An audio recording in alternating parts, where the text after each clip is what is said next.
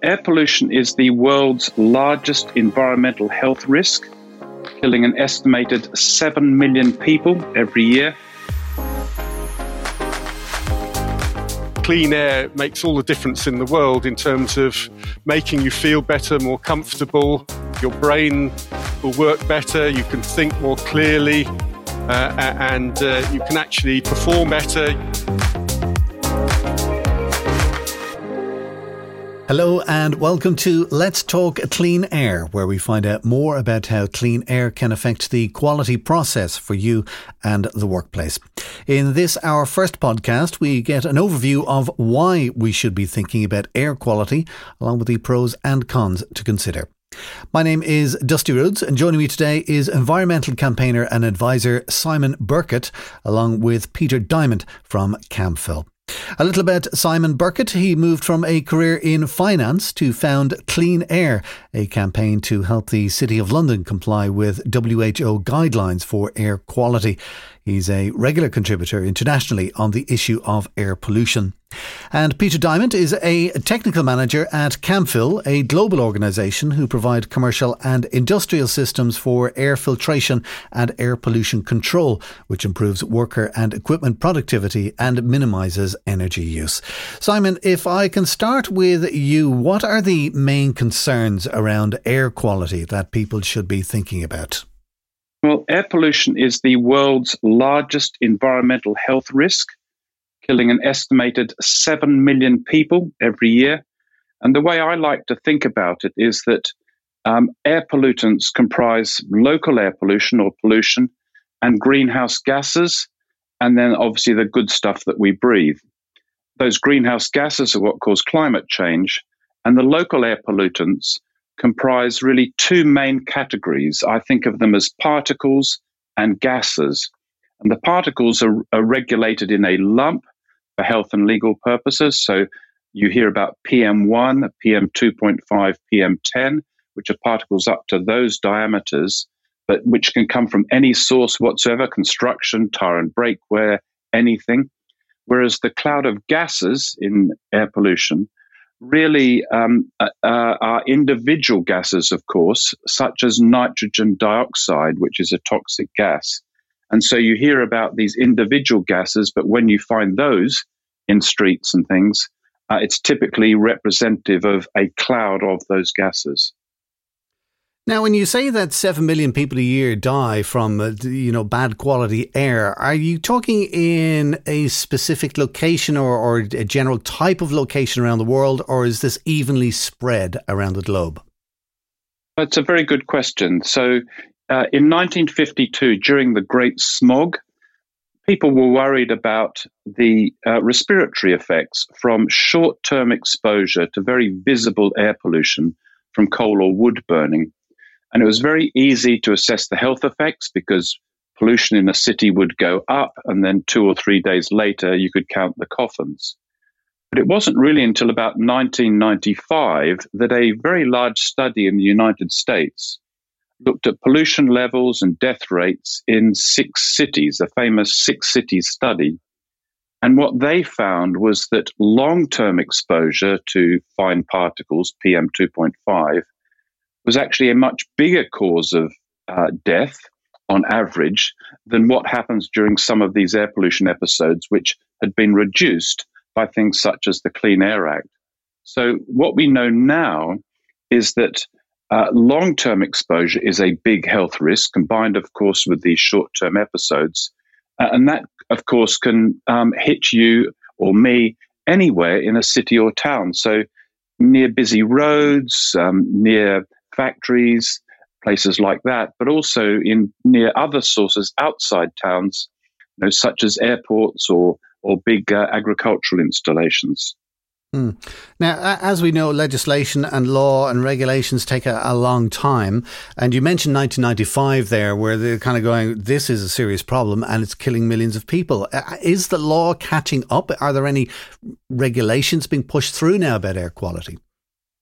Uh, fortunately, yes. So in 2005, it wasn't. They weren't published until 2006, but the World Health Organization published air quality guidelines for many of the pollutants that we worry about. And those air quality guidelines really um, give a sense of uh, the levels where you're probably safe. The World Health Organization is very clear, however, that they're guidelines, they're not recommendations or limits, because in many cases there is no safe level of exposure to air pollution. Now, a few years later, those WHO guidelines, World Health Organization guidelines, were put in new air quality laws, which were broadened and tightened up. Uh, and that they were published in 2008 in Europe. And those binding legal limits have been a big, um, a, a big force for good in terms of cleaning up our air in cities. And we've seen some quite significant changes, uh, particularly, for example, during the pandemic. But what is surprising is that while um, diesel pollution um, uh, was much lower last year during the various lockdowns, uh, which is not surprising because um, uh, vehicles haven't been on, on the roads. But what is surprising to me is how much it has fallen, which shows the extent of the problem of diesel. But also, we found that particle levels, these um, PM2.5s, PM1s, PM10s, did not reduce even during those lockdowns. And actually, ozone was worse in many cases inside cities and outside. Is there anything that can be done about that? Uh, there is. Um, what we need to do, most important, is to think of the air as one thing, not as air quality or greenhouse gases or other mm. things. And by thinking of it as one thing, the, the solution just sort of stares you in the face. We need to get to zero air emissions. We need to hammer down all sources of, of air pollution uh, inside buildings and out. Because if we do that, we protect public health and, of course, we protect ourselves and fight against climate change. So we are at risk of air pollution pretty much evenly across the globe. So it is a planetary thing. Of the people who live on this planet, as in us human beings, what kind of people are most at risk? So around the world, uh, there are some countries which are exposed, uh, where people are exposed to more of one pollutant than another. So, for example, in India or Eastern Europe, people can be exposed to agricultural, you know, um, you know, burning of stubble and things, or coal-fired um, power stations. Um, in cities uh, in Western Europe, we're worried about um, different sources such as diesel fumes and gas heating and cooking and wood burning. Um, different people are affected by this. So, if you think of, uh, I guess, a category of vulnerable people, uh, children um, whose lungs, for example, are growing and their bodies are developing, if, if their lung size is uh, doesn't fully develop or it's reduced, of course they never get that lung size back. So that will affect those children's uh, health for their entire life. Uh, older people, frail people with weaker lungs or hearts, of course, are at risk. Uh, many people who are sick, say, for example, in hospitals. But I think there is a large other category uh, of people who are vulnerable because of underlying health conditions. And we see that there are millions of those, of course, which is what we're being told during this uh, vaccination program for, for um, uh, people most at risk. So, when you talk about underlying health conditions, I think this is possibly the one that I would think of in my head when I'm thinking about a factory or a facility or an office building. And if the air isn't properly regulated in those areas, are people with underlying conditions possibly more likely to be um, affected?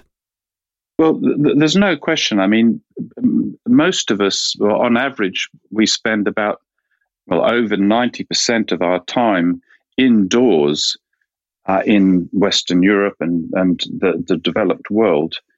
Uh, and of course, what we have uh, indoors is, of course, the fine particles and gases from outside. But we also have a whole uh, range of uh, sources of air pollution from inside, such as you know, dust, um, uh, candles, fireplaces and stoves, aerosols and pathogens such as viruses, volatile organic compounds um, from cleaning products, formaldehydes from furnishings, and of course, nitrogen dioxide and carbon monoxide from gas heating and cooking. So you've got this real cocktail of pollutants indoors, plus what comes from outdoors.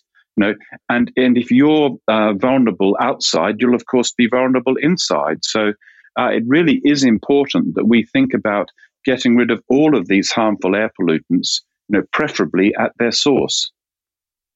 Let me bring uh, Peter in on that. Uh, Peter, Simon says there that we spend a, huge amount of our time indoors. Uh, and you would automatically assume that you're safer indoors. What do you say to people who assume that they're safer indoors? Well, uh, thank you very much for that one, uh, Dusty. Yes, I very much uh, would like to uh, uh, put forward the case that um, we cannot as- assume that indoor air is uh, safe for us to breathe without risk to health, um, because we have to bear in mind the threats to, to our health, and they are principally from two sources. Simon's outlined the outdoor air pollution problem in terms of in cities, traffic, emissions from industrial processes, burning of fossil fuels, incineration of uh, uh, uh, rubbish, this sort of thing can all contribute. Uh, and so um, we have to ventilate our buildings because uh, ventilation is a key requirement for people living and working in buildings. and we need to, if nothing else, dilute the air from uh, and relieve the uh, level of carbon dioxide uh, because we need to replace that and uh, uh, disperse it uh, as much as possible, particularly in crowded indoor circumstances. So the two main risks to health are outdoor air pollution coming in from diesel traffic emissions or even boilers and burning of fossil fuels. There's a lot of outdoor sources. But indoors, it's the risk of transmission of uh, COVID 19 based on aerosol hmm. particles mm. that are emitted from infected people. Ventilation systems, when they're properly set up uh, uh, with uh, good uh, air cleaning capability, can offset and mitigate both of these sources of concern. Uh, and in fact, uh, you know, we're, we're under a major threat to our health from COVID 19 air transmission. And we've always been, for the last 10, 15 years, subject to high levels of outdoor air pollution in the form of, uh, as Simon has said, fine combustion particulates, is PMs, particulate matter. Uh, uh, one PM 2.5, PM10. The figures stand for microns. A micron is a very small particle, a thousandth of a millimeter. You can't actually see them uh, once they're below 10 microns. So this is effectively invisible mm. to the human eye. But the small particles, the reason they're damaging to health is they can penetrate very easily into the human body. They can be inhaled. And uh, the very small ones, the PM1s, one micron and below, which uh, uh, form a lot of the virus particles and a lot of the traffic emissions, uh, can actually get right down into the lungs, into a little air sac at the bottom there, known as the alveolar. And could it, could it be a case then, because indoors is a more concentrated uh, and, and confined area, that the air indoors is, is actually more dangerous than the air outdoors? Well, certainly it is if you consider, you know, if you get one or two infected people in a building uh, and you get a build-up of uh, infective particles, very hmm. much it can be very dangerous. Uh, and also, as uh, Simon mentioned, you get indoor sources of uh, pollutants, VOCs as they're known, volatile organic compounds. Uh, you can get uh, uh um, all sorts of uh, uh, gaseous emissions, even nitrogen dioxide inside, although it principally comes from a lot of the outdoor traffic emissions, that sort of thing. So you need to be looking at World Health Organization uh, factors that give you uh, the limits for exposure. Very important to consider. Uh, mm. And air is actually categorized by technical standards, European standards, and there are very good world standards for judging uh, if you want to clean the air, air filter performance. And that's where we need to be focusing our, our attention if we want to have air cleaning uh, systems that are fit for purpose. So tell me, what, what are the three main standards then that you use? Okay, well, the first one, which is very important, it's the overarching standard, is EN 16798 3. That trips off the tongue, I know. Um, but uh, that one covers essentially it's energy in buildings, but it actually uh, outlines the requirements for air filtration uh, as well in part four of the standard. Uh, as well as part three. Uh, and what the standard actually does is categorize the air So it uses the World Health Organization limiting factors, for example, PM 2.5, 10 micrograms per meter cubed, uses that as a factor to determine how clean or dirty the air is, whether it's fit to breathe.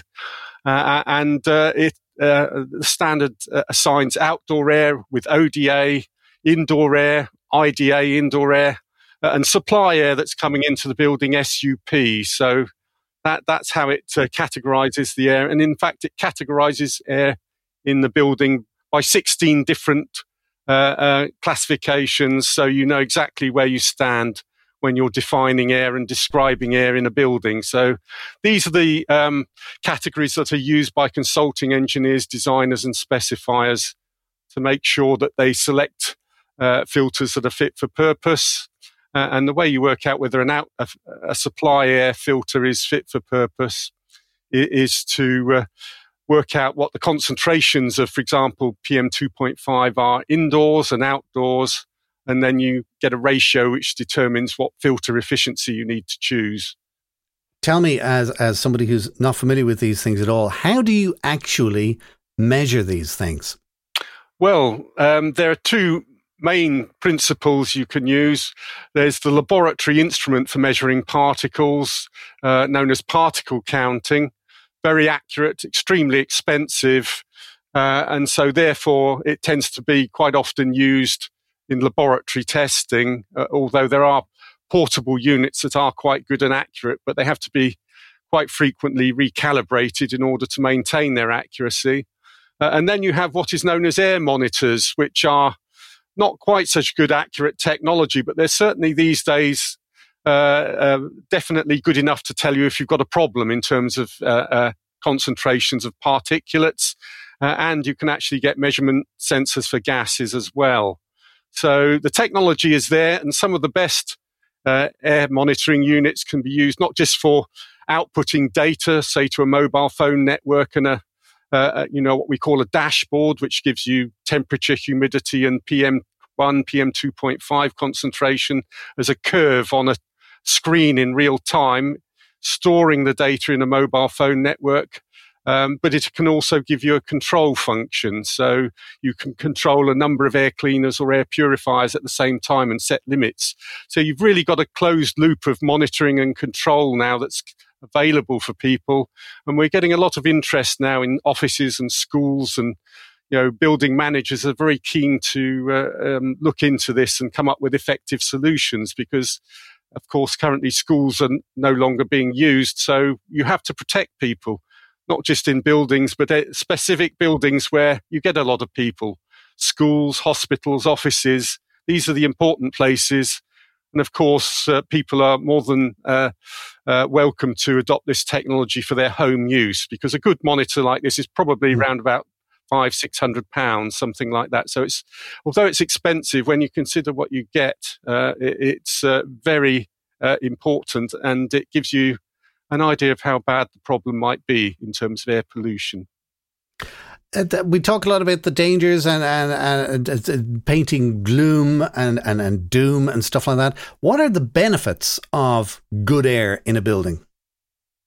Well, health. Um, um, people talk these days a lot about well-being, uh, and uh, it's very much the case that uh, if you have good air quality, and I we'd be preaching to the converted, uh, if you're an asthmatic or, or somebody who has respiratory problems, uh, clean air makes all the difference in the world in terms of making you feel better, more comfortable, uh, and your your your body just functions better. Your brain will work better. You can think more clearly.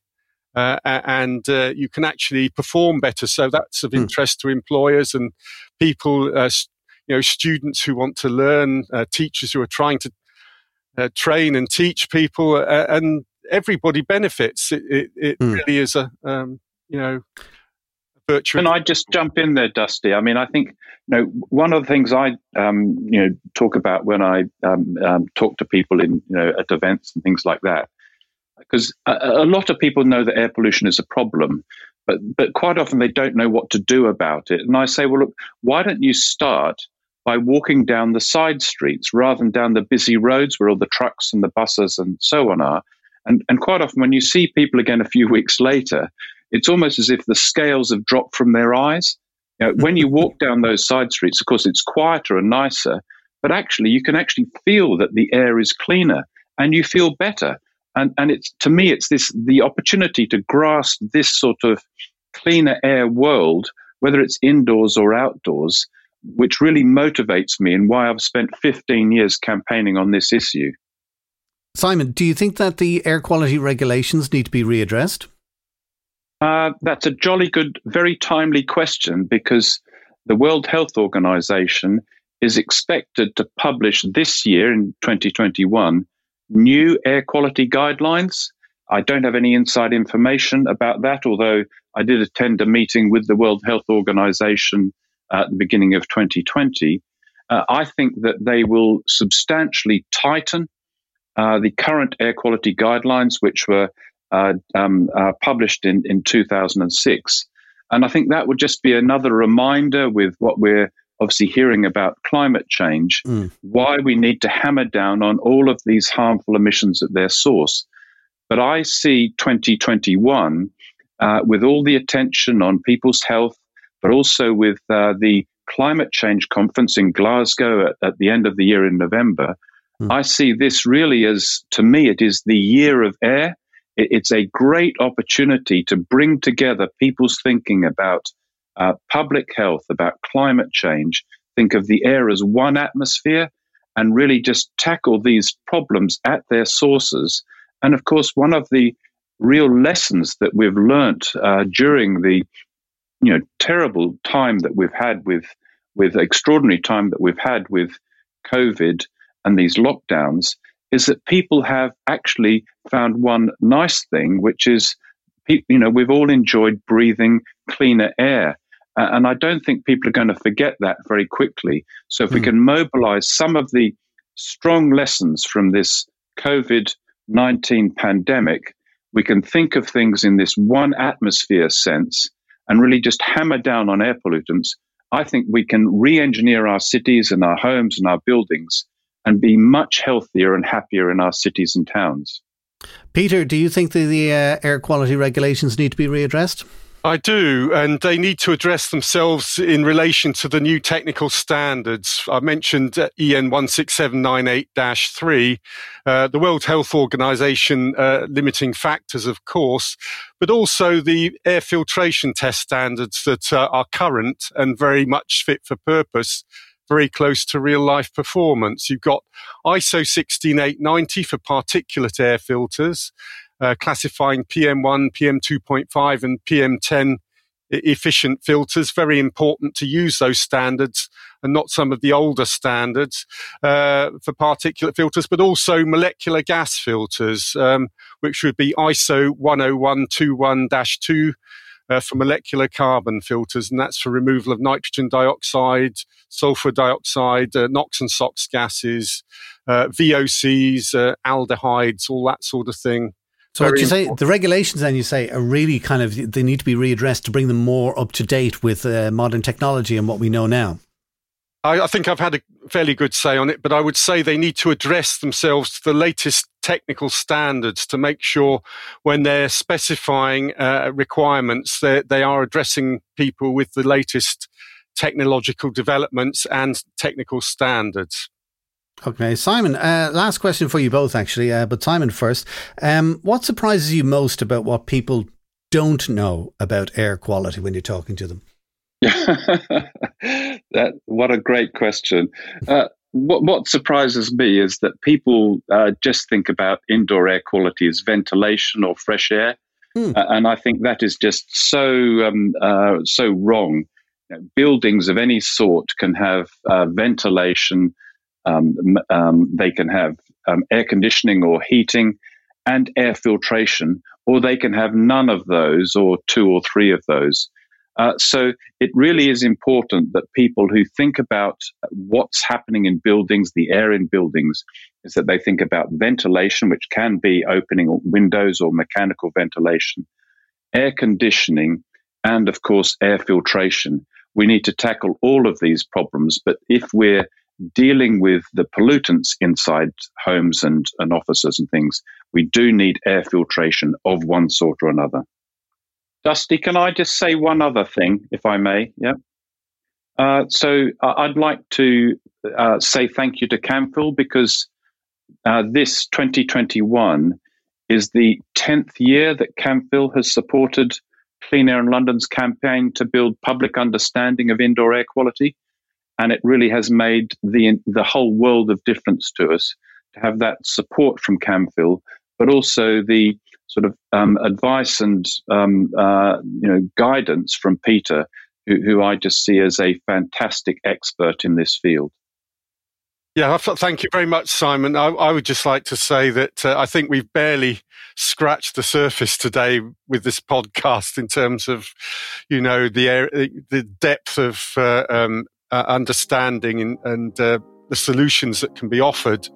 Um, I think certainly we need to address, you know, air systems and uh, standalone air purification uh, and try and um, you know, give people more information about what they can do for themselves to, to improve their situation.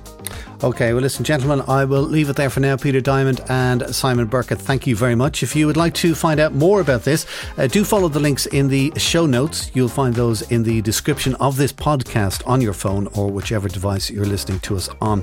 Uh, they include links and contact details and anything else that you might need to get more information.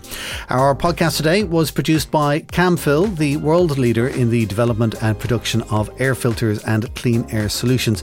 You can find out more about them at camfil.com. Do join us next month when our podcast looks at airborne viruses and how to protect yourself from new ones that are still to come. To get that automatically, just click the subscribe button on your player right now. Until then, for myself, Dusty Rhodes, thank you so very much for listening and have a good day.